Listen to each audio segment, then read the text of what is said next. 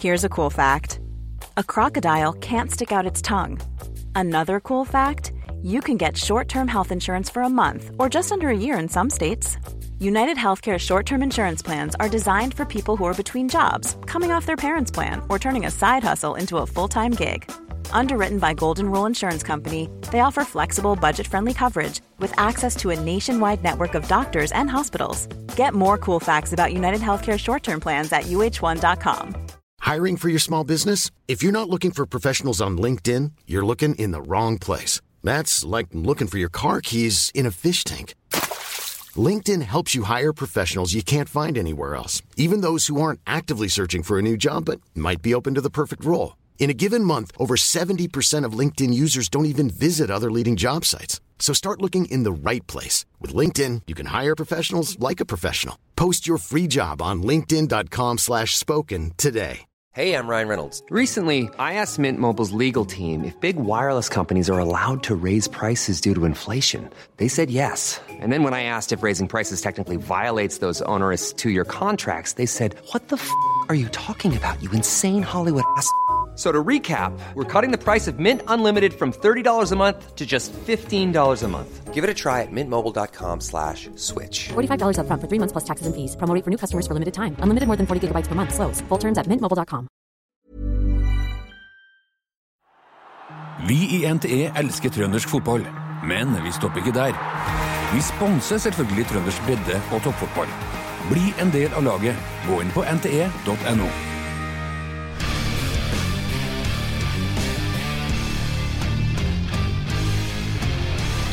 Alle.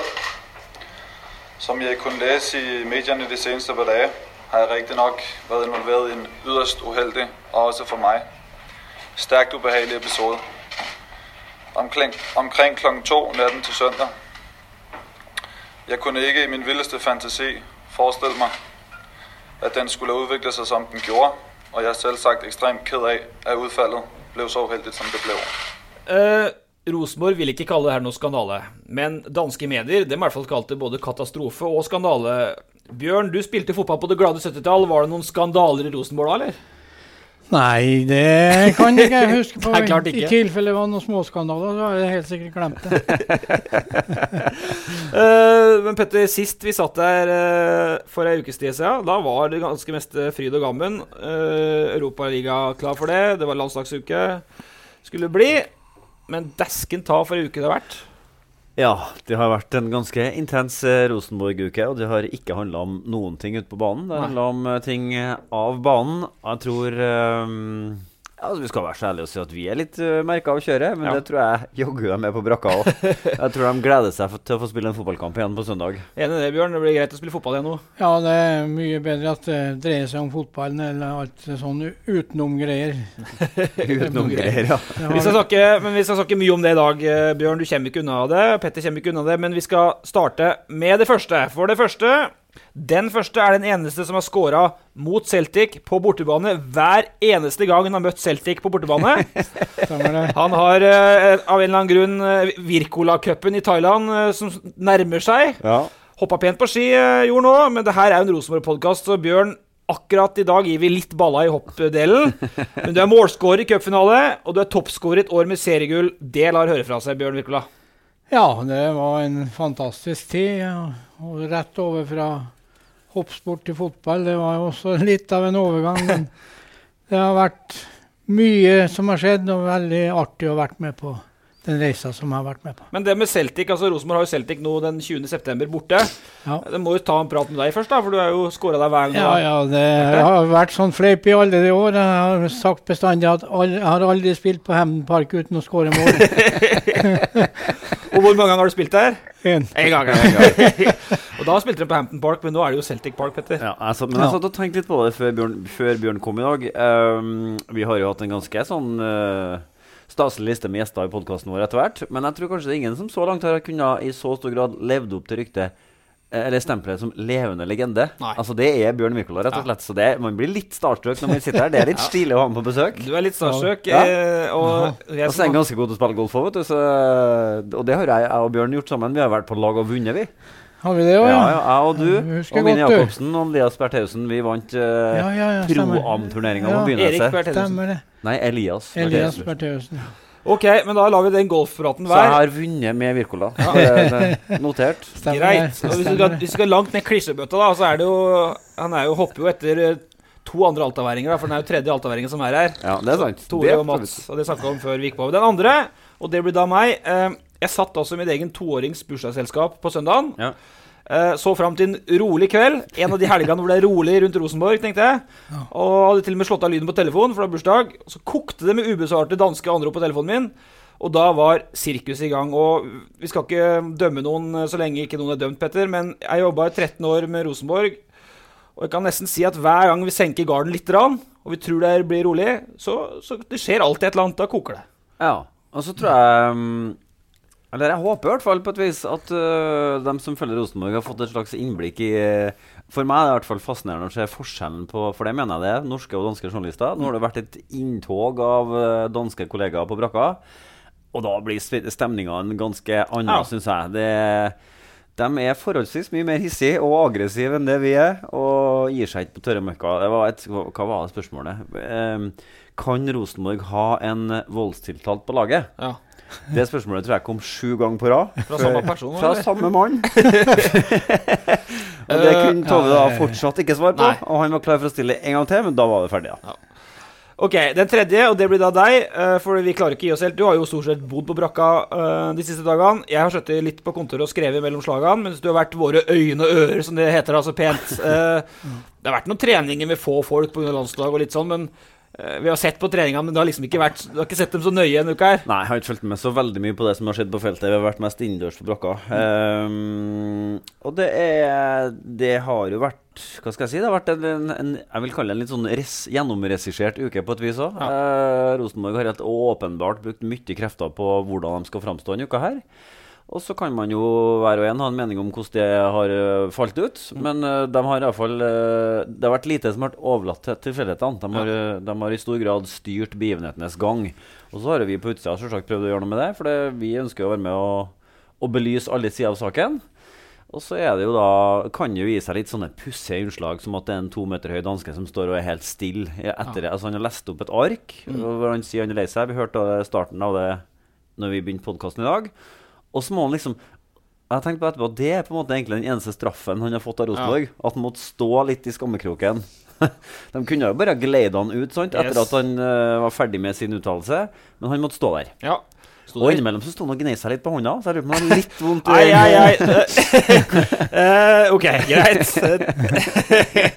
Uh, var det høyre eller venstre? Ja, jeg tror det var høyre. Ja, ja. Men da er vi altså offisielt i gang. Og som vanlig litt uh, om det som skal skje. Altså, vi skal snakke om deg, Bjørn, uh, enten du har lyst eller ikke. Vi skal snakke om, om at vi har snakka med en taxisjåfør i Alta som mener at broren din var bedre til å hoppe på ski enn deg, f.eks. Det er feil.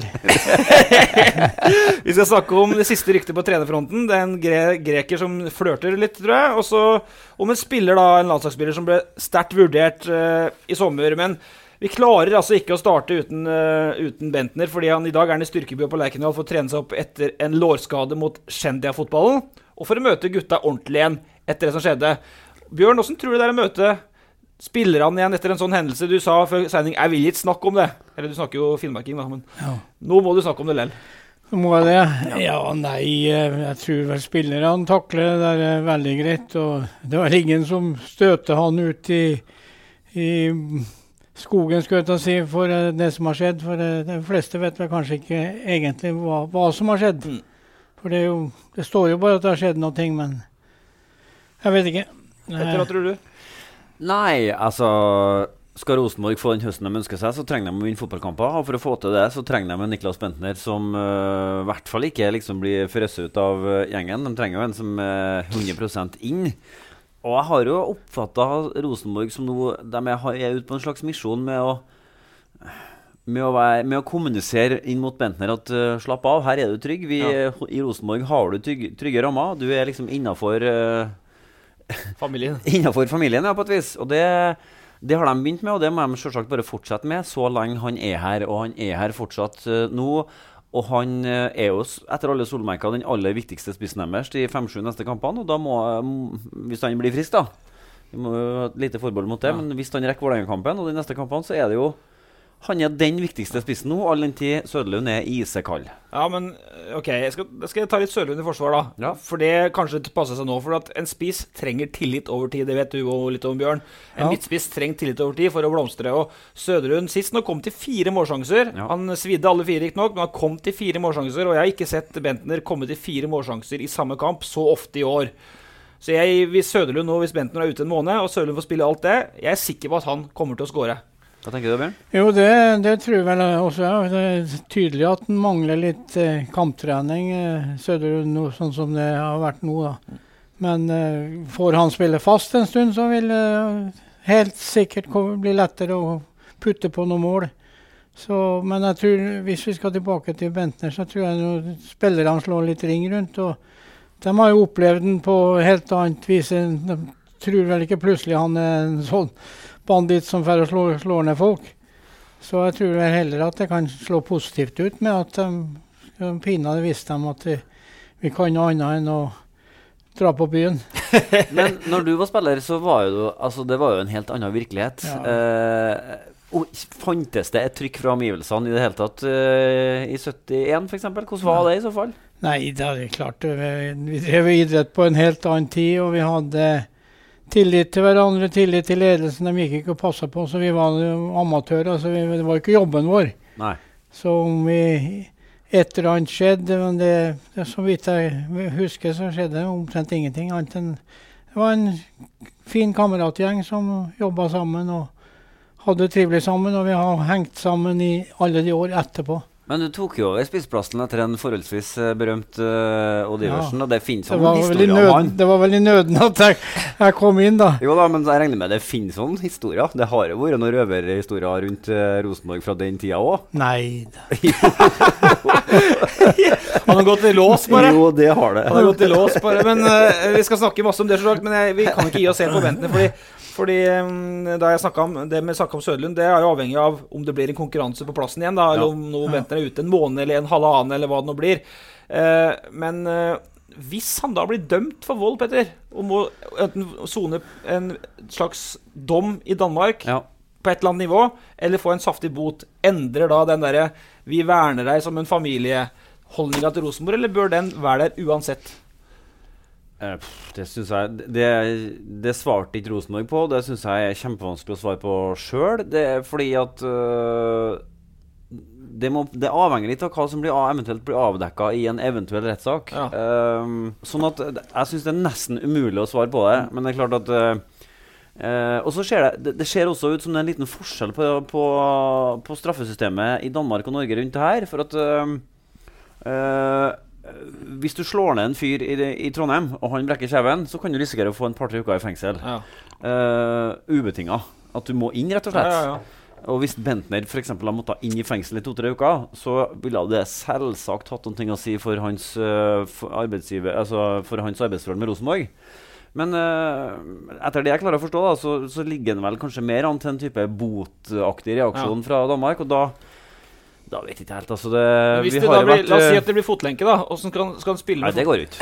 Da må han jo være i Danmark. Er, er det tung, den fotlenka, eller er går det an å kombinere? Nei, det er vel noen andre som har sprunget liten, og løpt med. brikke ned på foten. Det. Ja. Nei, det tror Ja, jeg. det går rykter om noen andre som Det er noen som har deltatt i noen sentrumsløp og så lignende med, med tilsvarende Ja. lenke, så det går an. Men det er, jo, det er jo en individuell idrettsutøver. Her er jo et lag, så det er litt forskjell på Men det blir vanskelig å ha leggisen utapå. Ja, blir, ja, men eh, kan få, kanskje få fritak for leggis. Det kan godt, må spørre forbundet om det. Eh, men vi skal, vi skal ikke flire det bort, for det skal vi ikke gjøre. For det, vi har fått noen spørsmål om én ting til rundt det her akkurat nå, Peter, som vi må ta tak i. Og det går på Uh, hvordan media har agert i den saken her. Jeg vet at folk uh, som hører på podkasten vår, ofte er lei av at vi snakker om oss sjøl, og det skal vi ikke gjøre lenger. Men nå har vi fått noen konkrete spørsmål. Fordi uh, måten Tove Mo Dyrhaug og Bentner og alle opptrådte på, har blitt hylla i blant folket, i hvert fall blant mange i folket, mens bransjen vår har vært mer kritisk til hvorfor ikke Hvorfor svarer ikke Bentner på spørsmål sjøl? At Tove virka usikker. Det har vår kommentator skrevet, det har VGs kommentator skrevet. Eh, hva, hva er din oppfatning når vi sitter liksom med fasit og noen dager etterpå? Kan jeg få spørre Bjørn først? Han har jo blitt intervjua sikkert 200 000 ganger i karrieren sin. Og kanskje så du den seansen òg. Hva tenker du? Nei, eh, jeg må si at eh, det er en litt van vanskelig sak om hvordan man skal takle det der. Jeg tror det egentlig bare la tida, til, la tida gå. Det jeg tror det også Rosenborg har tenkt når de ikke ville si mer enn det de gjorde. Men du kan jo ikke si så forbaska mye, for det er ingen som vet endelig hva det, hva det blir. da. Du Mm. kan jo ikke si at du skal tenke på all straffe og styre og greier som du skal Og kanskje hive den ut av klubben.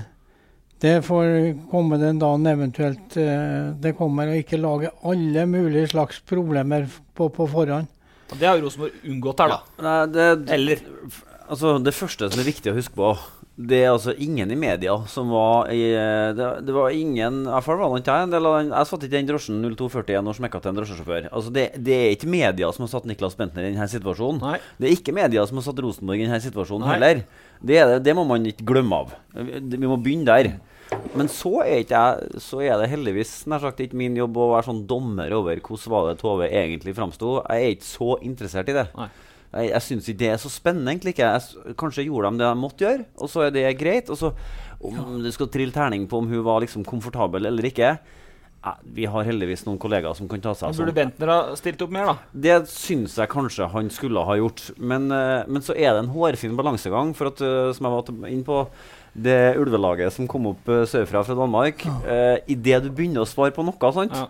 Så er det så Ja. fort gjort å havne på tynn is. Og Ja. den isen som Bentner sto på der under den pressekonferansen, den var tynn. Ja. Eh, derfor er det jo ikke altså Det kunne jo hende at eh, hvis f.eks. jeg og du ble hyra inn som presserådgiver til Rosenborg, så er det ikke sikkert at vi hadde havna så langt unna det de gjorde. Nei da. Og så er det noe med at han så all den tid han nekter straffskyld her, Ja. så er det kanskje vanskelig å, å svare på hvis du blir dømt, hvis det ja. Hva vil du si til taxisjåføren og sånne ting? For det, det er jo en pågående rettsprosess her, Bjørn. Ja, det er visse og visse og visse og sånt. Det er helt, helt håpløst egentlig å forholde seg til.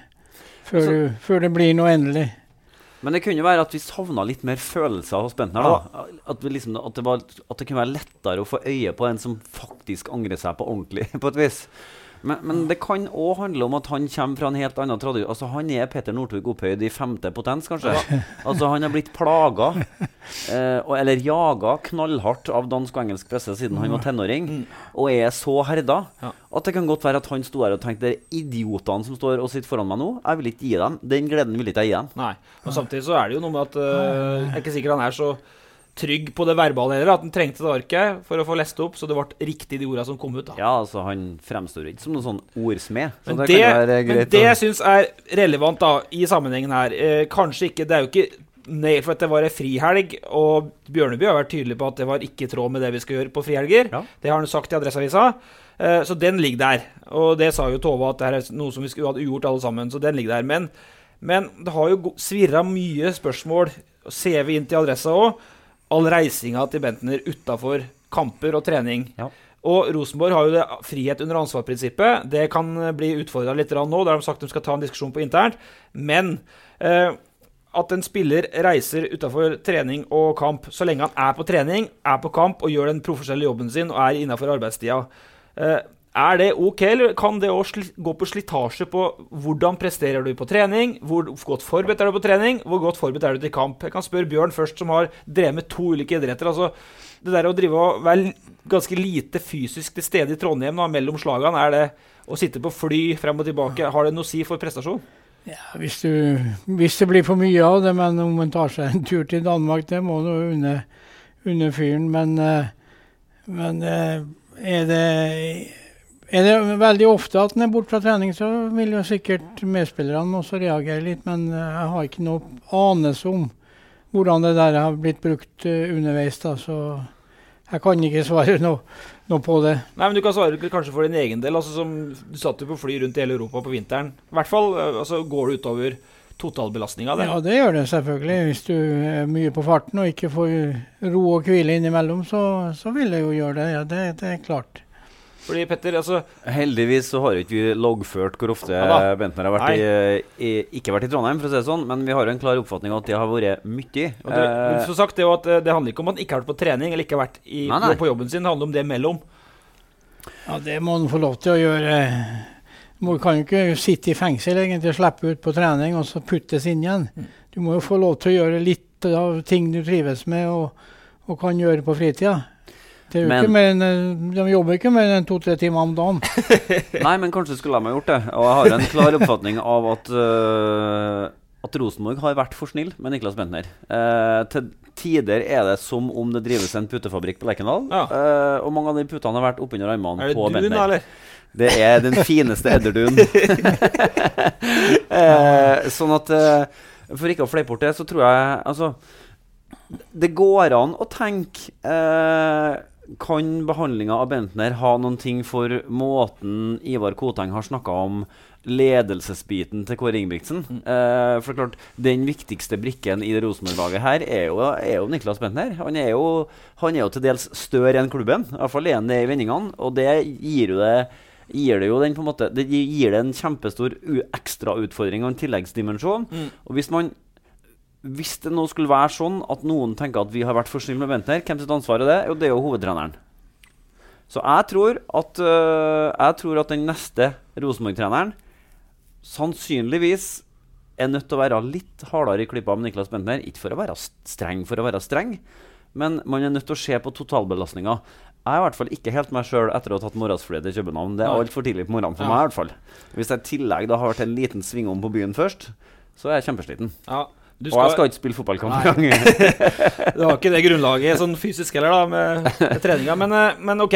Um, får vi se da om, om høsten her, eh, hvis han blir skadefri i tide til å, å bidra mye i Europa, om det får en oppside igjen, da, som det gjorde i fjor eh, høst med Bentner. Han våkna jo til live når det dro seg til i Europa. Det var dugg og Ja, han har spilt sesongens to beste kamper nå, de to siste kampene. Mm. Så at, eh, han var jo på en måte i ferd med å våkne, og så Ja. fikk han en strekk. Men Bjørn, eh, altså det, du er jo eh, Det, står bare 'legende' på lappen. Da. Vi hadde Folk flira i resepsjonen, skrev bare 'legende', og det er noe greit. Men, men det kanskje som folk ikke er klar over, at du satt i Rosenborg-styret i åtte år. Fra 2390 til 2000 ca. Ja. Eh, og nå er jo Rosenborg-styret under litt hardt vær her, da, med, med Bentner-saken, med Kåre-saken, Petter, som vi kanskje sveiper kort innom. Tida går her, men eh, hvor det da er òg venta en per i dag en rettssak mellom Rosenborg og Kåre Ingebrigtsen for eh, såkalt usaklig oppsigelse. Eh, da du satt i Rosenborg-styret, hvilke hadde dere noen kontroversielle saker? Altså, det- Kemner-saken var vel ferdig da du kom inn, kanskje? Nei, det, jeg havna jo midt oppi styret da, men det, det gikk jo veldig greit. Men eh, hva, du, hva du egentlig Nei, Jeg lurer på om dere hadde noen kontroversielle saker. Hvordan dere måtte opp... Nei, det var, jo, det var jo et lite spilleropprør mot Nils Arne den gangen. For han, han var vel kanskje litt tøff på treninga, og, og mange fikk vel kanskje nok av litt kjeftbruk og litt sånne ting. Men da må jeg si at da stilte styret seg fullstendig bak Nils Arne. Hvis det var noen spillere som var misfornøyd, så får de bare finne seg en annen, Ja, annen klubb. og det var dere tydelige på? Det var vi tydelige på. Det, var, det ble ikke noe mer ut av det, for vi bare sa kort og godt at sånn skal det være. Nils Arne er trener, og han skal være trener videre. Og hvis det er noen som ikke vil være med, så får de bare hoppe av. Ja. Men det var jo det var ikke jobb egentlig den tida, så det var ikke noen konsekvenser.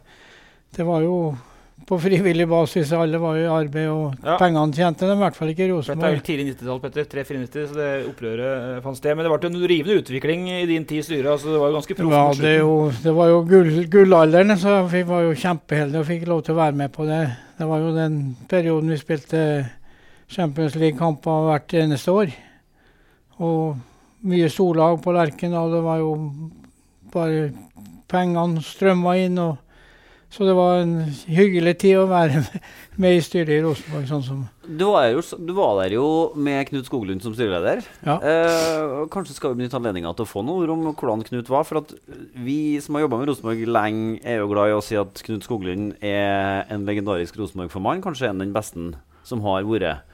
Ja, liksom det er liksom lest, opplest og vedtatt at sånn han var som formann, det var sånn en formann i Rosenborg skal være, på et vis. Ja. Eh, men nå er det jo svært mange som går på Lerkendal som ikke har noe forhold til Knut Skoglund. Annet enn at de vet at treningsbanen heter Skoglunden, på en måte. Ja. Nei, Knut var jo en kjempekar, egentlig. Han var, kom jo inn i styret før meg, da, han, og døde jo dessverre før, før eh, jeg også gikk, gikk av i styret. Men eh, Knut var helt klart en kjemperessurs for, for Rosenborg. Hvorfor var han en bra styreleder?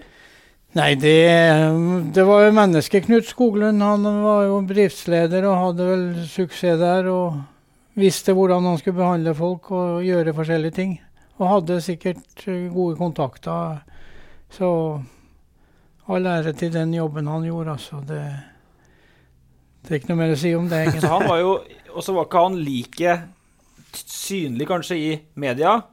Nils Arne tok jo mye plass, da, det hører jo med, det òg, men som dagens Det er, styreleder sikkert, det er ikke sikkert media var så hissige på alt mulig rart, sånn, sånn, som, Det er- det, nei, det er riktig, sånn som det er i dag. Men hva tenker du om eh, sånn som Ivar Koteng styrer Rosenborg i dag? da, Med, han er jo mye mer uh, synlig for, for allmennheten med tanke på at han, at han er i avisa og på TV. Ja, nei, Ivar er vel tøff nok, men jeg må jo si at det sitter jo veldig mange andre meget eh, bra folk. Rune Bratseth, eh, Fredrik Vinsnes, Vegard Heggem. Gamle fotballspillere som, som jeg kjenner godt. og eh, regner som helt sikkert at eh, Koteng sitter ikke og tar avgjørelsene der alene. Altså.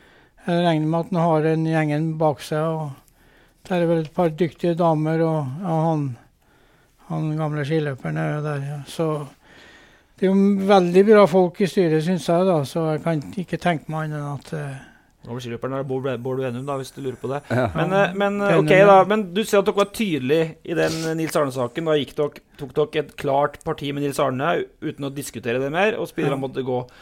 Nå er jo Rosenborg i hvert fall tydelig på, selv om de er litt ull rundt den Bentner-saken, som de kanskje må være, så er de i hvert fall tydelig på at ok, hvis de vil ha rettssak med Kåre og Erik, så blir det rettssak.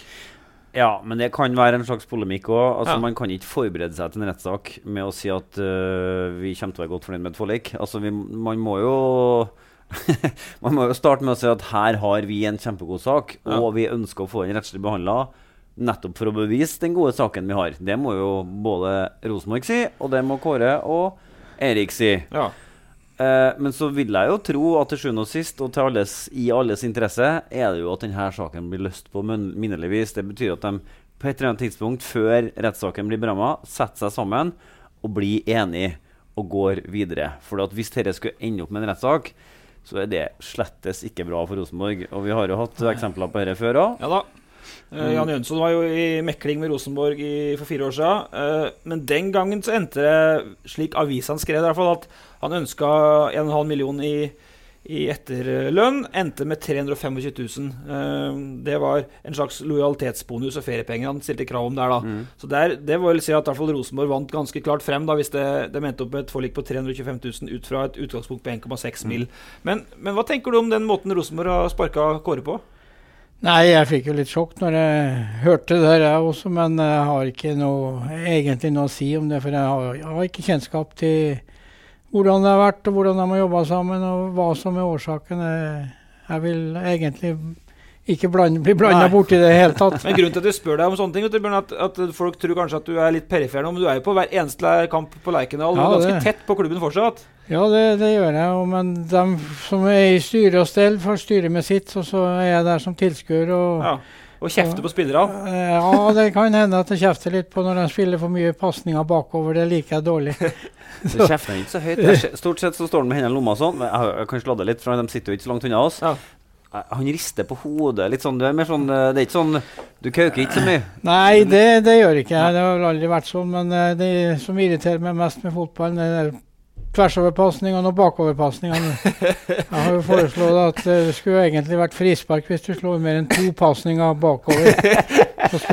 En ny regel. Den er radikal. Ja, den er radikal. ja, for det, det, for det er ganske kjedelig å sitte og se på når Ja. de spiller på tvers bak i forspillet. Frem og tilbake, frem og tilbake. Sju, åtte, ti Du har fått pasninger. strøm i foten. Ja, ja, jeg kanskje skulle hatt Strømbånd. Ikke, ikke fotlenke med strømbånd. Men, eh, men eh, vi bare kjapt da, Petter. Vi, vi, vi går videre til sportslig nå. Men, men begge parter ønsker da en rettssak velkommen. Og hva Har du jo, noen klar mening om, om hvorvidt den oppsigelsen er usaklig, du, eller er det vanskelig å ta en vurdering der òg? Det syns jeg er vanskelig, men, uh, men Trenerforeninga sier jo at uh, altså det er arbeidsmiljøloven som også gjelder for Ja. uh, en trener i kontraktsperioden. Uh, da er han ansett som en fast ansatt, og da er det jo masse absolutte krav som ligger i den arbeidsmiljøloven. Og så er det spørsmålet om man har overtrådt det. Da er det ikke synsebasert lenger. Da er det å se på hva som faktisk har skjedd. Ja. Og det er jo det som eventuelt må bevisføres i en rettssak. Eh, fikk man varsel i forkant? Altså, det er masse sånne formalkrav. da. Eh, det er vel sånn at du kan avtale deg til gunstigere betingelser enn det som står i loven, men ikke dårligere. sant? Eh, ja, og så er det og så er det visst forskjell på Kåre som arbeidsleder, og Hoftun som da Ja. ikke er leder. Det kan være interessant å få sett den i retten, da, kanskje. Det kunne vært kjempe Som jeg skrev i går, så er det jo sist gang en sånn sak ble behandla i retten, var jo da eh, for åtte år siden. Ja. Eh, trenerparet til Bryne som fikk sparken, eh, angivelig pga. økonomiske årsaker. Han Rolf Teigen her tror jeg tapte en, Jeg tror jeg spilte mot han var trener Groruddalen. Tapte Ja, 11-1. gjorde det. Så bra trener. Teigen, men Teigen eh, jo da, fikk jo da et for, for, følge- forlik med Bryne før rettsbehandlinga, mens assistenttreneren tok det hele veien. Og han vant- Hoftun var han keeper. Han sto, han sto og drakk saft, husker jeg. Det var til kontring, så skåra Groruddalen 1-0. Fulgte ikke med. Kasta saftflaska. Ja, i hvert fall så var Den gangen så var det sånn at uh, de ble sagt opp for at eh, klubben eh, ikke hadde råd. Men så ansatte de uh, Hva heter han som var toppskårer på Brann? Og som var trener for Brann og Start nå? Helt jernteppe. Mons Ivar Mjelde kom inn Mormons. og fikk høyere lønn Ja. enn de to. Nei, ja, vi får se. Det er interessant uansett. Og så, og så skal vi gå kjapt videre, fordi uh, vi, Det kan hende at det er snakk om litt tort og svie for uh, føles at det er litt sår kanskje enda Kåre og Erik òg på måten det skjedde på. Så kanskje det er litt Det handler kanskje ikke bare om penger, da. Uh, vi får se. Uh, Nei, men fasiten kommer til å handle om penger. ja da, bunnlinjen eh, handler om det. ja. Men, men Vi er såpass såra at vi trenger litt penger her. Vi går videre, fordi nå har det vært alvorsomt lenge her. Ja. Ja, uh, nå skal vi prøve å være litt uh, Å dra litt opp. Fordi uh, Tore Reginiussen, din Hva heter det for noe? Sambygning.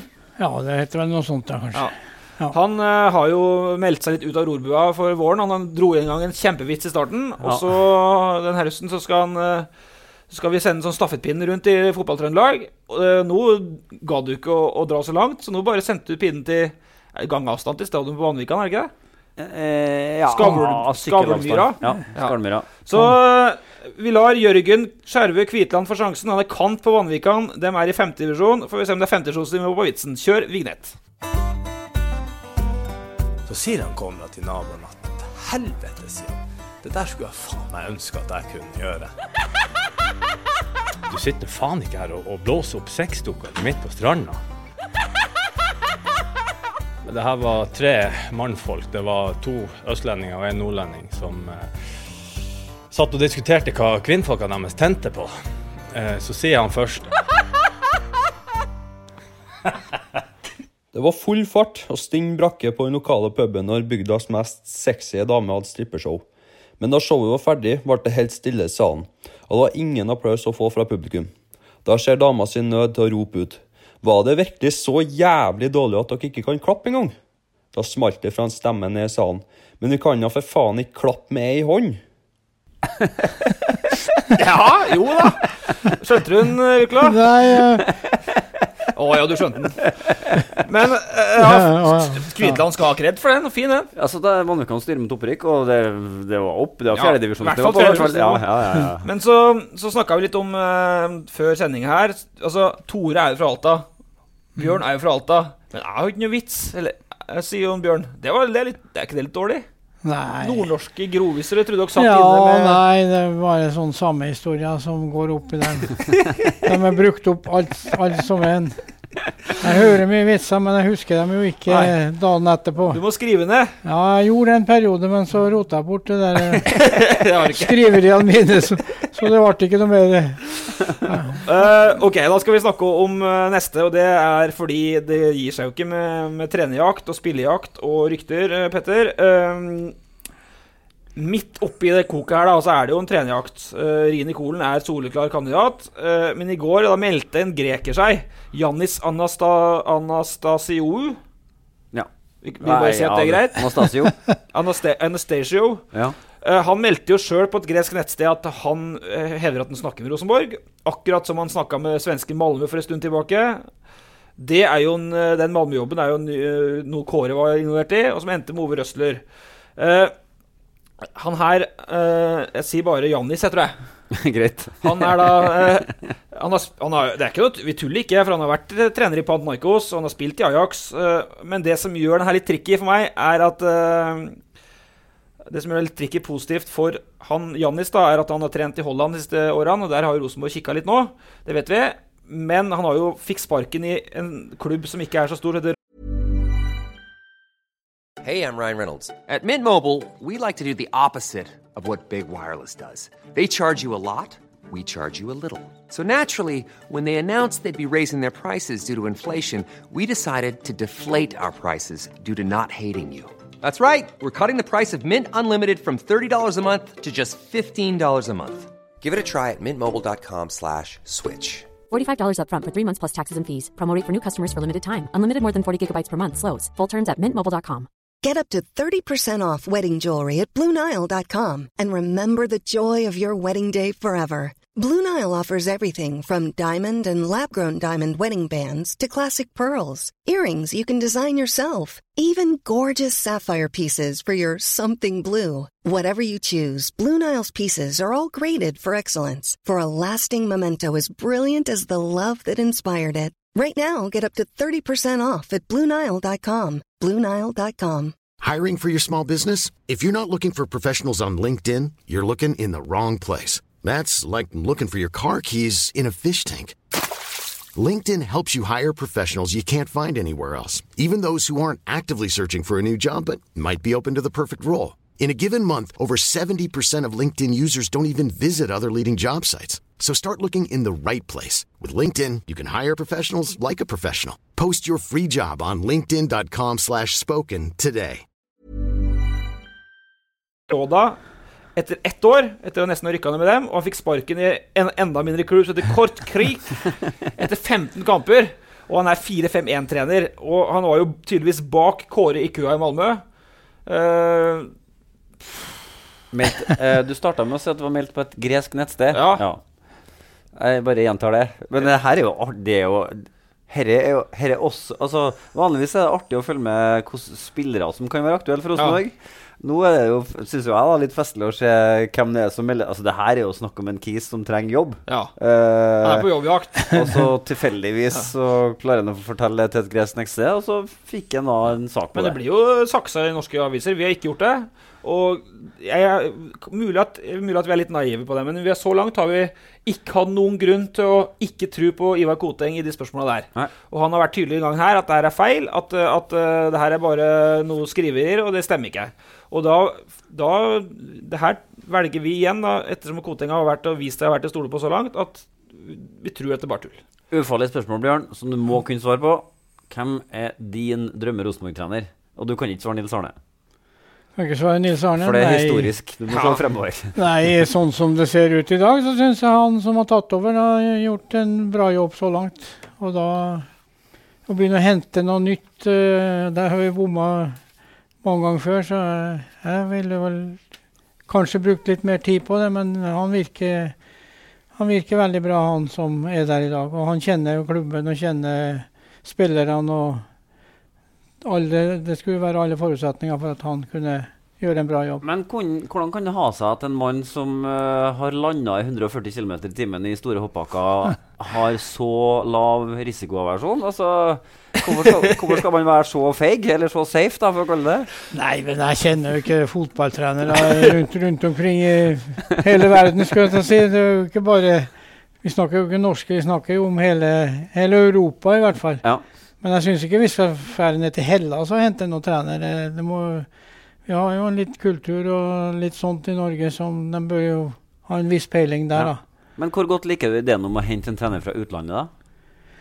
Nei, har vi hatt bra nok trenere i Norge, så jeg har ingen oversikt over trenerstanden heller, hvor, hvem som er bra og hvem som ikke er bra. Og jeg vil vel tro at fra Nord-Europa er det mest gunstig å, å prøve å få til en ny trener. trenere. Men du har jo hatt en utenlandstrener en gang. Da hadde dere 18-5 eh, i målforskjell, var ikke det? Var ikke med på den sesongen? Nei, nei. Nei, Du var ikke med da? Nei, året etterpå, kanskje. Det var, kom året etterpå, det. Jeg kom inn uh, året, året etter. vi skal spørre deg om det, men Da begynte jeg, da ble det mål. Petter, jeg, jeg vil uh, Det var året etter, det, ja. Jeg vil jo fortsatt stå på det jeg har sagt hele tida, at, at, det er jo ikke noe vits å hente en trener som er på nivå med Kolen i ansiennitet, i rutine. Kolen har trent Tvente, han har trent masse klubber. Uh, og fått sparken i Roda etter ett år og et, kort, et lag jeg nesten ikke har hørt om. sant? Kartkik eller noe sånt. Ja. Altså, Skal de hente en annen enn Rini Kolen, så må det jo være en, et ordentlig merittert navn med sterk CV, som sagt, og som står inne for mye av de samme tankene som Rosenborg gjør. Ellers så kan de helt fint hente en på nivå med Kolen, som kan klubben, som Bjørn sier. Ja, ja. Eller ikke hente en som, som er på, liksom på side, side, kan sidestilles med Kolen i, i CV, da, hvis Kolen først er her. Det, det høres tøvete ut. Men kan vi egentlig, nå kan vi egentlig bare gå videre, for det har ikke skjedd noe nytt eh, på denne fronten eh, Ja da, men det som siden sist. Bortsett fra at lista deres har blitt kortere. Fordi at uh, Kolen skal nå bare fortsette å bevise at han er Har rett det har begynt å stryke over en del? Begynt å stryke over. Så Da stryker vi ut Jeg har, vært- jeg har vært eh, på reise, så jeg har ikke Nei, med. du har ikke fått med siste strykninga? Siste, siste, siste dagene. Men det som jeg har lyst til å si, da, eh, når vi først har en podkast her, og vi har drevet med det her i snart 100 podkaster, Ja. da blir det hatt om noen podkaster, og vi er på 5-96 nå. mm. En av de første podkastene vi, vi laga, da snakka vi om slovakiske Matus Bero. Husker du ja, det? Ja. Eh, midtbanespiller, enten indreløper eller tier. Eh, og så dro han fra den klubben som Malec var i, Trenkin eller hva det er. Maleksen kom jo hit. Da ville Rosenborg ha han, men da hadde de jo ikke noe til Trabzons og var vanskelig å matche på lønn. I sommer, Petter, så skulle han eh, Maters Bero etter en ujevn sesong i Trabzon videre. Han er nå i Vitesse Arnhem. De kjøpte han for 18-19 millioner. Det er samme klubb som Martin Ødegaard. Da var Rosenborg ordentlig på banen, har jeg skjønt. Men en konkret interesse for Bero, men det skal ha stoppa enten på lønnsnivået til Bero eller på overgangssum, hvor mye penger det kosta. Så 18-19 millioner, kanskje 20 millioner, det, det er jo dyrt for Rosenborg. Men der var det noe. ting. Jeg ville bare sagt at Maturs Bero-sagaen er ikke over! Nei, men det, også ville vi egentlig si at det vi presenterte som et slags rykte en gang, Ja. egentlig viste seg å Hva var, hva var jeg sa? Ja. For du har fått bekrefta det på et vis. Ja da. Ja. Så, Så vi har peiling. Får vi se da eh, fra, fra januar om, om det skjer noe mer nå, for nå er det jo helt dønn stengt, det vinduet. Ja. Uh, Celtic på torsdag, nå er det jo Vålerenga på søndag. Du skal nedover, Petter. Ja. Men uh, jeg tenkte å spørre dere en, et spørsmål før vi går over til Bjørn uh, sjøl og snakke litt om han. Det er eh, Rosenborg møtte jo Celtic i Kolens første match som Rosenborg-trener. Tapte 3-1. Var temmelig, hang temmelig i tauene. Så du kampen, Bjørn? Ja. Mm. Eh, Der hadde de ikke mye å stille opp. Nei. Men er de bedre rusta i dag, altså på torsdag, enn de var for to måneder siden? Uh, nei, de er vel ikke bedre rusta, men de har kanskje begynt samarbeidet med treneren og hele opplegget der. eh, burde jo etter eh, den tida som har gått, blir bli atskillig sterkere. Ja. Så jeg, vil jeg syns det har vært fremgang på de kampene som han har, har kjørt. eh, vært ansvarlig for, for trenervirksomheten. Så, så det Og så har man jo en liten boost i at man klarte å komme til gruppespillet. Mm. Men Ja. Celtic har jo da kommet seg i matchmodus i langt større grad eh, siden Ja. sist. Sånn at eh, det kan jo godt hende at de er vel så skjerpa som ja, Rosenborg Men Celtic mista stjernespissen sin til Tyskland. Dembélé. Dembélé. Og Konradsen var skada sist. og Jebali er her nå. Og Denic er her nå. Den Ja var ikke her sist. Nei, men da er vi enige om at de vinner. Ja, nei, han Jebali syns jeg har vært en spennende kar. da. Ja. Så håper jeg han kommer tilbake. Han, han mørke, han Adegbenro. Ja. Det, han kommer nok ikke tilbake til den tror Det tror jeg den blir til den kampen. iallfall. Det blir neste år, ser det ut som. er det så, så langt frem, ja. Han går fortsatt med sånn ser jeg, Samuel. Så Han kom jo inn som en skikkelig frisk pust i, i fjor, altså. Egentlig har jeg savna han eh, på årets lag, ja. ja da. Eh, men uh, de går nå inn i et gruppespill, Petter. Og først Vålerenga. Men uh, vi skal snakke masse om det gruppespillet etter hvert. Det her var bare en For å prøve å snakke litt sportslig. Men det er litt spennende å høre hvordan eh, polemikken Altså hvordan de snakker nå fremover. Det synes jeg blir litt spennende å følge med på. For at Kåre var jo helt klar på det før sesongen, når vi snakka med henne på Marbella, at i år var året for å gå videre fra et gruppespill. Eh, ja, Jeg syns, syns de er lenger unna enn de var i fjor, ja, egentlig. akkurat. Men nå, ble, dato, da. men nå er de nå i det gruppespillet, da. Og Ja. da blir det spennende å høre hva Rini Kolen sier. Om han på en måte prøver å legge en liten demper på det budskapet som allerede er sendt ut, at i år så er det et fint år for å gå videre. Eller om han eh, i større grad snakker om én kamp av gangen-type greier. Det er jo ikke noe lett gruppe, da, for å si det sånn. Nei, det er ikke noe lett, nei. Nei, det, det er helt, helt klart ikke, men det er jo sånne lag vi vil ha hit, istedenfor ukjente lag og som vi kanskje kan slå. Mm. For publikum vil eh, gjerne se litt kjente lag med ha, ha litt tyngde bak, da. Ja, og det øh, Alle de anglofile har vel grått sine modige tårer Ja igjen da etter trekninga, for det kommer jo ikke noe Nei. Premier League-lag hit. Det er det bare å glemme. ja, da. Men der hadde De ballene er iskalde i trekninga for Rosenborg. Nei, men Celtic og Salzburg er jo spennende ja da. lag å få på, på besøk. Og så er det jo noe med det at øh, det ble jo eh, Jeg tror ikke Rini Kolen blir målt på om han går videre fra gruppespill her. Det handler mer om prestasjonen i de enkeltkampene og et eventuelt seriegull, tror jeg. Men jeg har litt lyst til å høre hvor gutsy han er i uttalelsene sine Ja. rundt det. Det har vært litt kult å høre. Nei, altså, det må jo, når de er i gruppespillet, så må, så må han jo Han må gutse litt. Han må jo si at ja, vi må jo Herfra skal vi videre, liksom. Ja. Tjo og hei. Det er ufarlig å si det òg. Ja, egentlig. For han er det. Ja, men jeg må jo si at jeg ser ikke for meg at Rosenborg skal være med å dominere de gruppene eh, og komme seg ut i Europa. Vi er ikke gode nok, egentlig. Det er rett og slett Vi har ikke gode nok spillere til å hevde oss i Europa på litt høyere plan. Vi kan være med å vinne enkelte kamper, men å gå videre i gruppespillet har jeg ikke noe tro på heller. Nei. Vi er rett og slett ikke gode nok. Rett og slett. Punktum. Ja, men det er, det er rene ord for penga, det.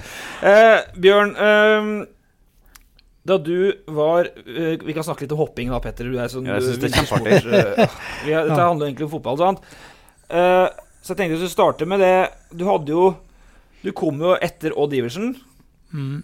Og skulle liksom da ta opp arven fra han du kom fra Melhus. Dette var jo tida hvor det gikk an å komme fra Melhus og gå rett inn på Rosenborg-laget, Petter. Ja. Eh, skulle liksom da ta over? Nei, jeg spør nå. Jo, det var jo ikke De mista jo eller angrepet sitt, som Harald Sunde og Diversen, så den var jo beit for noen som kanskje kunne skåre mål. Ja. De spilte jo, Erling Meirik spilte jo spiss i noen kamper høsten før. Så i, ikke. i nøden så tok de kontakt med meg, da. Spiser fanden fluer. Men du, all verden, du spilte, på- du spilte på Melhus. Ja, Og du er jo fra Alta.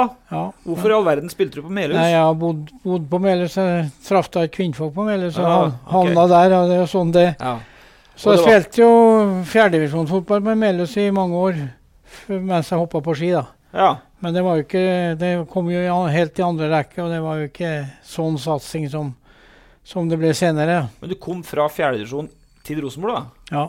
Ja, Og det, det gikk bra? Det steget, den overgangen gikk ja, bra? det var På den tida var jeg skikkelig godt trent, så jeg var vel ikke noe tilbake for noen uh, fotballspillere når det gjaldt trenings- og kondisjonsmessig og styrke, spenst, alt det der.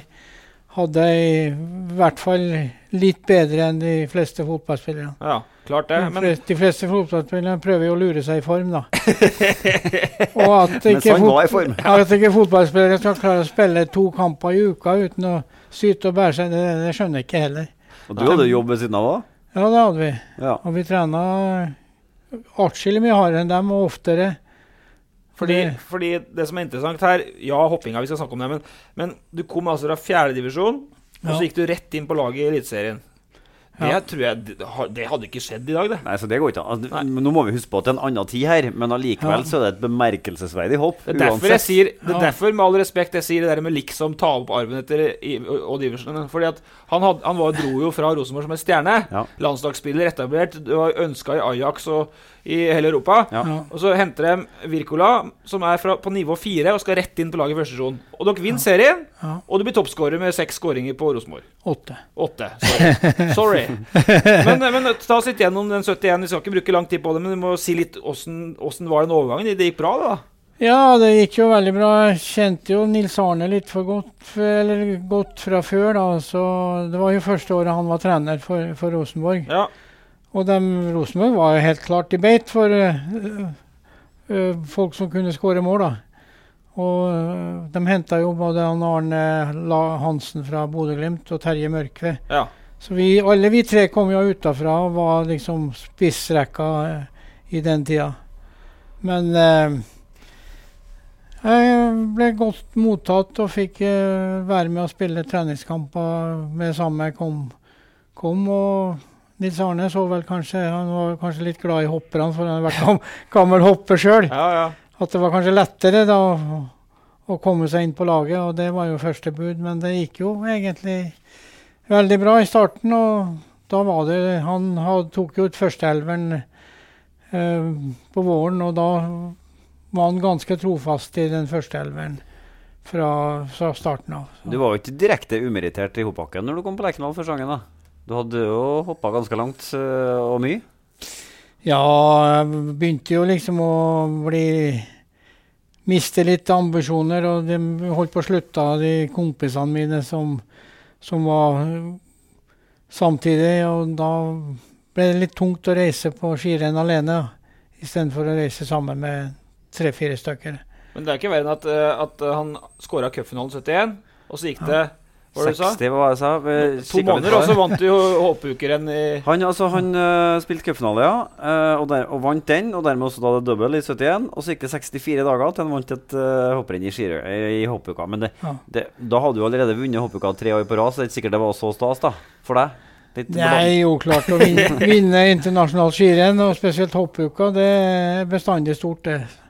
Så Men Åssen var den overgangen? altså Trene fotball på mandagen, og så hoppe skirenn på tirsdagen, og så tilbake på fotball onsdag? Jeg holder jo på med det der året rundt, altså det var jo ikke noe stor overgang. Jeg visste jo hva fotball var, og, og visste hva ski var, og hva det krevdes for å være med på, på begge deler. Du sa du hoppa renn på søndagen, og så var du på treningskamp ute i Gjølme på grus på mandag. Ja, Det er grei overgang, det. ja det var Det Det gikk fort i den tida der. Slapp å gå og vente flere måneder før sesongen begynte. Det kunne jo vært uh, egentlig det første velregisserte PR-stuntet fra Rosenborg. da Ja. For at de henta jo en, sti på en måte en stjerne fra en Ja. annen idrett for å fylle Ja. inn etter Odd Iversen. Så Det var en sånn liten Bentner i den sida. Ja, det var jo det. Hoppbakkens Bentner. Rosenborg hentet, trengte Per henta en, eh, en Bjørn Wirkola. Men vi bare tar det kjapt. Se for deg det i dag, da. La oss si Ja. at Bentner og Sølund har forsvunnet, og så har man henta Jørgen Gråbakk. Ja, det er for derfor spe. Ja. Ja, men det, altså Han Sammenligninga Bakgrunnsspiss, da. Hæ? Han måtte være bakromspiss, da. Jørgen Gråbakk er habil. Han er Northug, ja. Jeg kjenner jo Northug er for dårlig fotball. Gråbakk er Jeg har spilt fotball sammen med bestefaren hans. Jørgen Gråbakk. Ja. Ja. Han, var, han var, hadde en dårlig kamp på Melhus, og så var han så forbanna da han bodde jo på andre sida sida brua der. Så var han på vei hjem, så tok han fotballskoene og kasta dem på elva. Han, han hadde en dårlig Så det var litt temperament det der i gården. Nei, men altså, det er viktig å få, få kronologien i det. Altså, du har vært verdensmester i hopp i 660 i Oslo. Vant toppuka 67, 68, 69. Flaggbærer i OL i 68. Eh, Så var det stor krangel om begrepet. da, Hoppet til Wirkola. Om det var Toralf Engan som sa det, eller om det var, eller, som gjorde det, eller om det var Dieter Neuendorf som gjorde det. Jeg tror ikke det var en krangel, det var mer et sånt mys Nei, historisk ja. mysterium. Hvem var det egentlig? Ja. Det var jo Bjørge Lillelien lenge som fikk det, med Neuendorf. Ja. Nei, det var Torbjørn Yggeseth som var sånn TV-kommentator i Skuebakken i NM i 65. Og da sa han selv for Engan er det ikke moro å hoppe etter Wirkola. Ja. Da, Det, da har vi var- fått det, avklart det har vi funnet ut at det første gangen det ble brukt. Det der blir du uh, minnet på Det kommer du til å bli minnet på uh, all din dag. Eh, er, er det, Hvilket forhold har du til uttrykket sjøl? Nei, jeg skulle hatt noe sånn tonoavgift for å fått noe inntekter på det. Jeg har fleipa mange ganger altså. Ja, da hadde du blitt ja, blitt rik. det.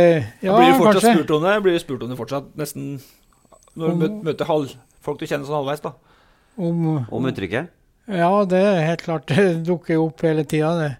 Så eh, det er jo litt snedig. Jeg hører det jo sjøl. Det- kommer jo på radioen, det kommer på TV-en, og det står i avisa. Så det er jo, det er jo ganske snedig å bli påminnet så ofte som det egentlig er. Det har jo bare blitt verre og verre.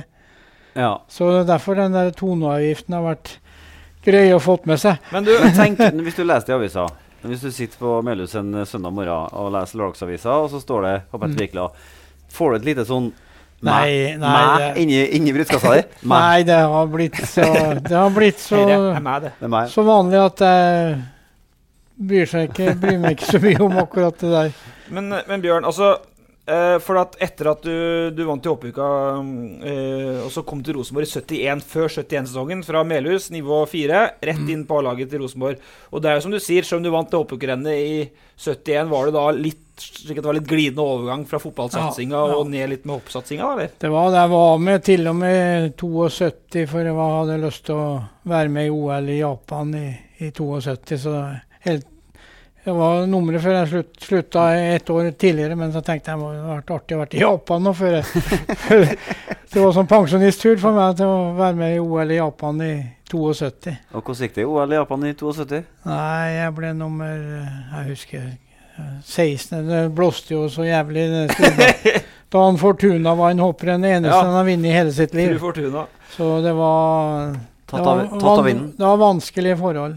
Men, men altså, hvis du kunne velge da, mellom å hoppe til Wirkola eller å skyte til Wirkola, altså var, var, fotball, var fotball hopping var artigere enn fotball, eller var det egentlig hadde lyst, hadde lyst til å bli fotballproff mer enn hopper, eller? Nei, jeg tenkte aldri på å bli fotballproff. Nei, jeg hoppa, jo på ski fra du var så stor og klarte å stå på ski. Ja.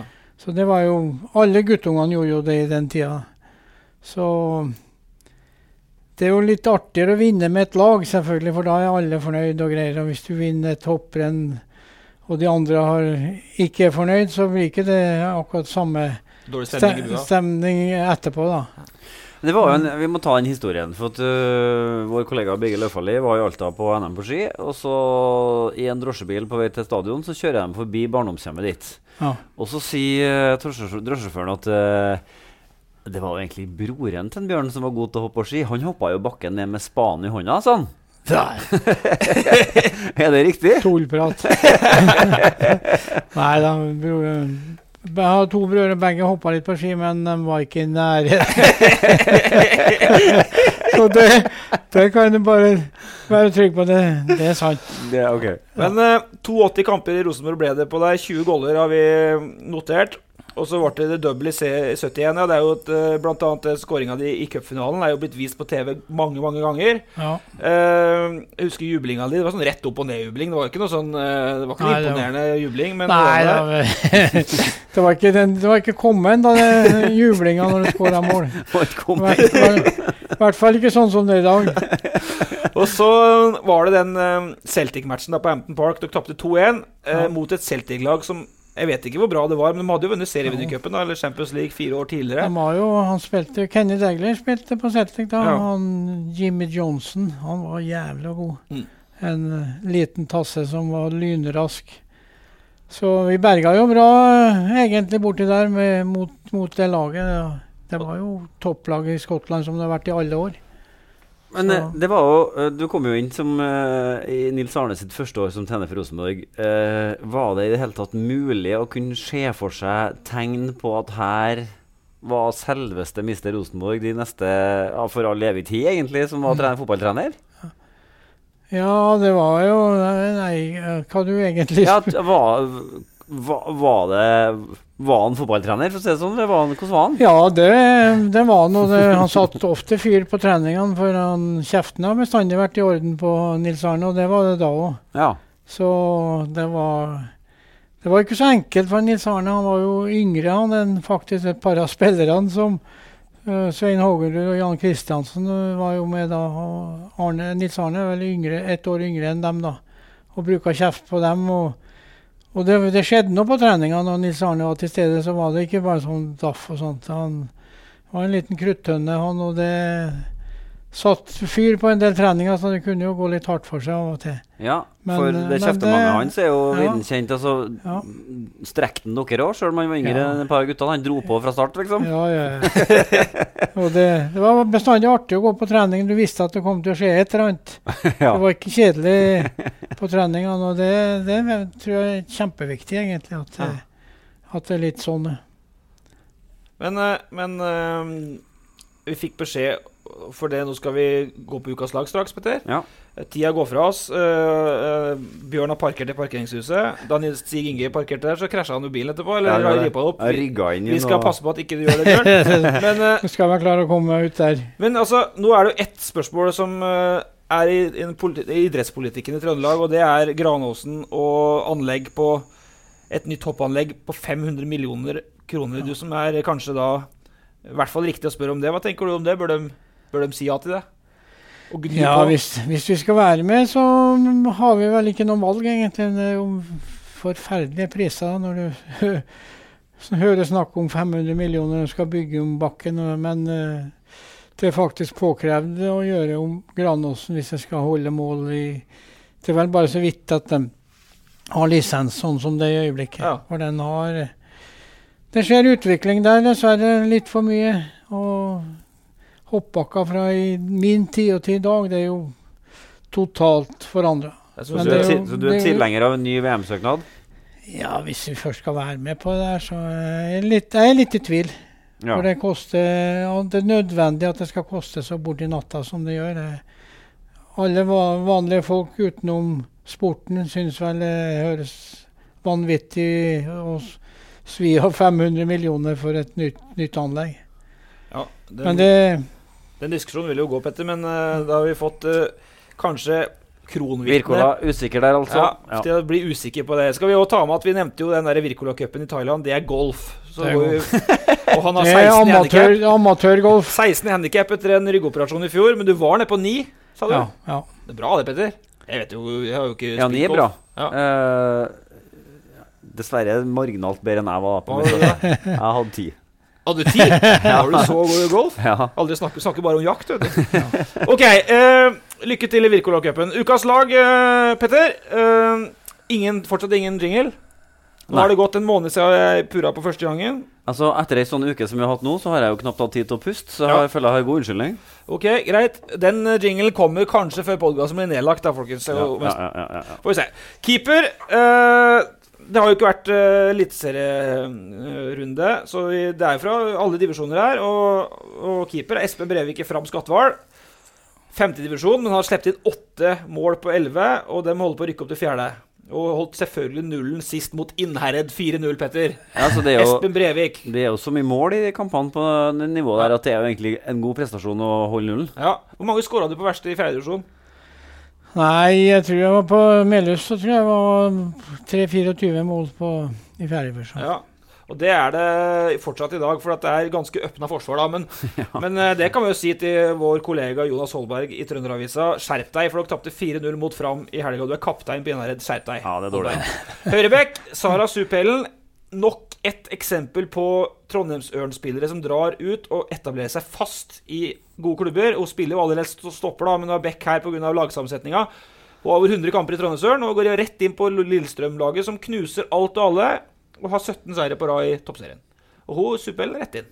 Spiller. Utvilsomt har Trondheimsjøren gjort en god jobb med å få fram talenter, og så har de gjort en tilsvarende dårlig jobb med å beholde dem. Ja. Eh, hadde de hatt alle dem, så hadde de vært et superlag, rett og slett. Handler fort om penger. Ja. Jeg er en trenerkabal, skal legges der. Skal vi legge ut en liten kiler om eh, neste podkast med det samme? At vi skal nedover til Oslobyen og snakke med to av de kanskje Ja. aller beste som har dratt fra Trondheim? Mandagen, så Vi får se om podkasten kommer tirsdag, kanskje, da, men pga. reise. Ja. Men uh, mandagen drar vi og treffer uh, Syrstad Engen og Reiten i Oslo eller på Lillestrøm, og det blir bra. Ja.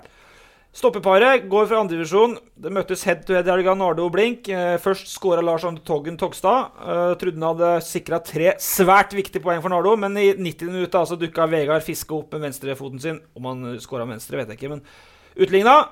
Beg, like langt. Begge lag har fortsatt gått ned i nedrykksgrøten, men to gode stoppere, og ikke bli overraska om Togstad står på lista til Ranheim fotball.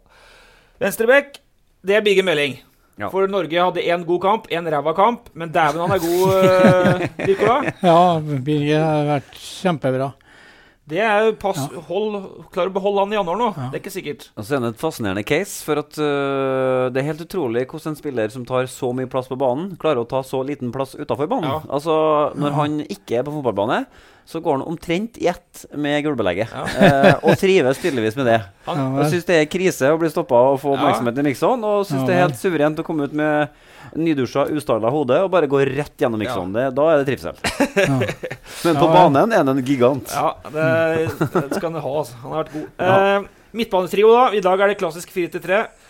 Sentral den gir jeg til Erik Rotli Kolstad. Eh, Kolstad har tre strake seire nå etter at Kristian Selnes kom tilbake. Stø kurs mot ny kontrakt etter at det så bjønnstukt ut for nedrykk her. De vant solid over ditt Melhus i helga, Bjørn. Og, men klart, når Roar Strand ikke er med, da kan Melhus takke seg sjøl. Følger Følg, følger med på Melhus fotball? Nei, jeg har dessverre så passer det så dårlig. Jeg får melding for hver gang de har kamp om når det er og kaffe på forhånd. Så Altså, du har stående invitasjon? Ja, ja. Ja, men det er jo bra. ja da. Så, men jeg har vært Du må Ja. komme deg på. Nå, er det, nå blir det spennende høst med tanke på Erik De er vel ganske høyt oppe? Nei, det, nå har det justert seg, så nå må Ja. du dit for å hjelpe deg. Han tap- tapte vel ganske kraftig på, nei, på Rosenborg 2. Ja. Han prioriterer losjen til veteranlaget Ja, på det. Lerkendal. Der er det Ja, det er litt, der, vet litt enklere og litt, litt bedre fasiliteter. Inneløpere er eh, Mathias Langli fra Rørvik. Han skåra borte da de slo Blink 2. Eh, Rørvik var med i toppen en stund, men eh, nå er det Ranheim 2 som rykker opp til tredje derfra. Og de har for mye forsprang, og det er greit. Men Rørvik og Langli inne på ukas lag. Samme er Sondre Nylund fra Steinkjer. Og det er fordi han holdt liv i opprykkskrigen i samme divisjon. Nei, dette er tredje divisjon. Han ble matchvinner for Steinkjer mot Byåsen. Og nå må Erik Selnes og gutta skjerpe seg igjen, for nå øh, kan de sende blomster til Tillebyen, som klarte uavgjort mot Rosenborg 2. For nå puster de med nakken igjen, RBK2. Men Det er litt, Nylund trøkk, det er litt trøkk i toppen av avdelinga, da. Ja, det er, bra artig. nivå, skjønner du. Så vi, vi, jeg kødder ikke med tredjevisjon avdeling 5, for den er tøff, altså. Ja. Men Nylund matchvinner mot, uh, mot Byåsen. Så er det spisstrioen, da. Høyrekanten, det blir Dennis Johnsen. Han starta U21 mot Aserbajdsjan, vant 3-1. Har fått innhopp for Ajax òg. å bli, Han er jo ikke mer enn 19-20-20-21 år. Det er, det er bra, det, av uh, Johnsen junior. Ja, det var helgardering på dårlig research. Han er ikke mer enn 19-20-21 år. Nei, han er, han er kanskje 20, da. Jeg tror han var 19 i fjor, da, så er han 20 år. ja. Har ikke å si om det? Nei, jeg får ikke snakke med han, så jeg har ikke så mye å si om det. Nei. Uh, uh, skal vi snakke om det? Nei. Vi går videre. Greit. Så var det to fra Stabæk på laget. To fra Bærum da på laget, Bjørn. Han heter for Borchgreving og Hanke. Det er ikke så overraskende at de heter det de kommer fra Bærum, kanskje? Vi Borchgrevink. Borchgrevink og Hanke. Uh, spissen, det er uh, din uh, mann Robert Solstad, Petter. Han Ja. får den den gangen her, og det er fordi han dunka to mot Bjørgan i helga. Har 24 goller. Og det er som, som du hadde i, på nivå. Han spiller i Mm. femtedivisjon, da. 14 på fire siste. Ja. Og dem kan rykke opp for NTNU2 som leder. Dem kan kanskje ikke rykke opp. Nei, hvis NTNU 1 ikke rykker opp, så kan vel ikke to-laget rykke opp. Så de ligger på andreplass nå. Og så Det er jo ikke noe farlig å si at vi er såpass korrupt i denne ukas lagredaksjon at uh, siden Vanvikan leverte en vits, Ja. så er Robert Nei, laget. men på han har jo 24 goller. Jo da, men det var liksom dråpen som Men fikk så er spørsmålet mitt da, er, er Skavlmyra er den bygd ut for fjerdedivisjon? Kan takle fjerdedivisjonsnivå på Ja, ja, ja. fasiliteter, på spikertjeneste, på publikum. I hvert fall på spikertjeneste. Der er vi helt oppe og nikker på andredivisjon. Riktig. Ja. Uh, venstrekanten blir da Even Rokstad Kvalvær fra Kvikk. Kiosken òg vil jeg si hold andredivisjonsnivå. Even Rogstad Kvalvær Vik- Kvikk. Nå røk jo Kvikk for Meldal, da, men jeg skrev dette her før jeg så det i går. Og da hadde han som egentlig er høyreving, spiller venstreving her på laget, vært skåra i tre mål på rad før den kampen i går. Og skåra et skudd i krysset. Og tre målgivende på én omgang mot Støren. Eh, det er laget. Bra lag, Bjørn. Jeg har ikke hørt om noen av dem som er med. Jeg må ikke si det, vet du. Du må si det bra lag. Ja, ja. Ja. Jo, jo. Du har hørt om Det- eh, det- Birger Melding? Hørt om. Det, ja, ja. Det, Nei, det er mye bra fotballspillere rundt omkring. Men det betyr at vi ikke rakk, og nå er vi rundt, å snakke om Alta, som er midt på tabellen i andredivisjon, Bjørn. Det er laget ditt. Det er for dårlig. Midt på, de er høyt oppe. Nei, de er midt på. Nei, nei, nei, da har du ikke fulgt med siste. Følg med. Nei, de, er, de rykker fall ikke opp, da. Alta på, de er på tredjeplass eller sånn nå. Nei, vi trenger Spilte ikke å sjekke. uavgjort mot Elverum i helga. Ja, du følger med, ja? Ja, ja, Ja, ja. ja. Bjørn, nå håper jeg du har rett, for det er så deilig når Ole tar feil. ja men skal vi Vi må Ja, se prate litt de, mens du driver og sjekker. er høyt, de er høyt oppe på tabellen. Ja, det Jeg sjekker mens dere Tipper eh. Mm. Uh, det betyr at uh, at uh, vi ikke fikk snakka mye om den livepodkasten vi skal ha den 25. med Kjernen, Petter. Det blir moro, det. Vi driver og booker gjester nå. Vi Hvilken håper det blir bra. Tredjeplass sånn. Hva sa du? Femte, sjette, sa jeg. Bjørn har mest rett. Akkurat nå er de på fjerdeplass Ja, greit. og har 35 poeng. Samme Eller A-poeng med Asker, så Ja, egentlig har du rett. De er delt tredje. Ja. Litt bedre målforskjell på Asker. Tredje. Fredrikstad, Raufoss, Asker, Alta. Ja, men det er fem poeng bak. uh, Raufoss. Ja. Rykker ikke opp. Rykker ikke opp Ole tok feil. Bjørn hadde rett. Men Petter, eh, 25. med Kjernen, det blir bra. Ja, det gleder jeg meg til. Jeg håper at eh, mange av kjernen uh, kjøper seg billett og kommer. Eh, så skal vi bidra så godt vi kan. Og så ja. har vi jo planer om å få at det skal høres at vi er med i kjernen. Ja sånn at det bare begynner å kvesse opp sangstemmen. Vi har planer om å, om å få det på tape, rett og slett. Men først, altså Syrstad, Engen og Reiten. Det blir bra i neste uke. Bjørn, tusen takk for besøket. Nå skal jeg gelere trygt ut av Han har så svær bil, vet du. Sånn svær. Så vi er nødt for å ta det rolig her. Så altså, når du har vunnet Det er ikke svær bil. tre ganger, så kan du kjøre så stor bil du bare Det er vil. en alminnelig SUV. Han skal ha Ja. plass til hoppskien, vet du. Fortsatt. tusen takk. Terningkast fire. Hei, hei! Takk, takk.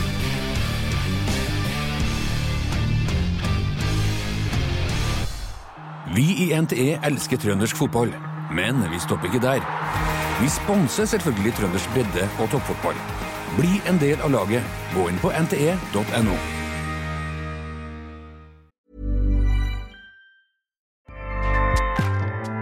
ACAST powers the world's best podcasts. Here's a show that we recommend. The Real Housewives is a guilty pleasure for most, but if you're looking to not feel guilty about that pleasure, tune in to Everything Iconic with me, Danny Pellegrino, where I break down all the messy moments and behind the scenes antics of Bravo's popular franchise. And on Everything Iconic, I also interview celebrity guests like Kelly Ripa, Kiki Palmer, Drew Barrymore, Cameron Diaz, and more about their guilty pleasures, their past work, and so much more. So if you're pop culture obsessed and find yourself watching way too much reality TV like me, tune in to Everything Iconic with Danny Pellegrino wherever you listen to podcasts. ACAST helps creators launch, grow, and monetize their podcasts everywhere. ACAST.com.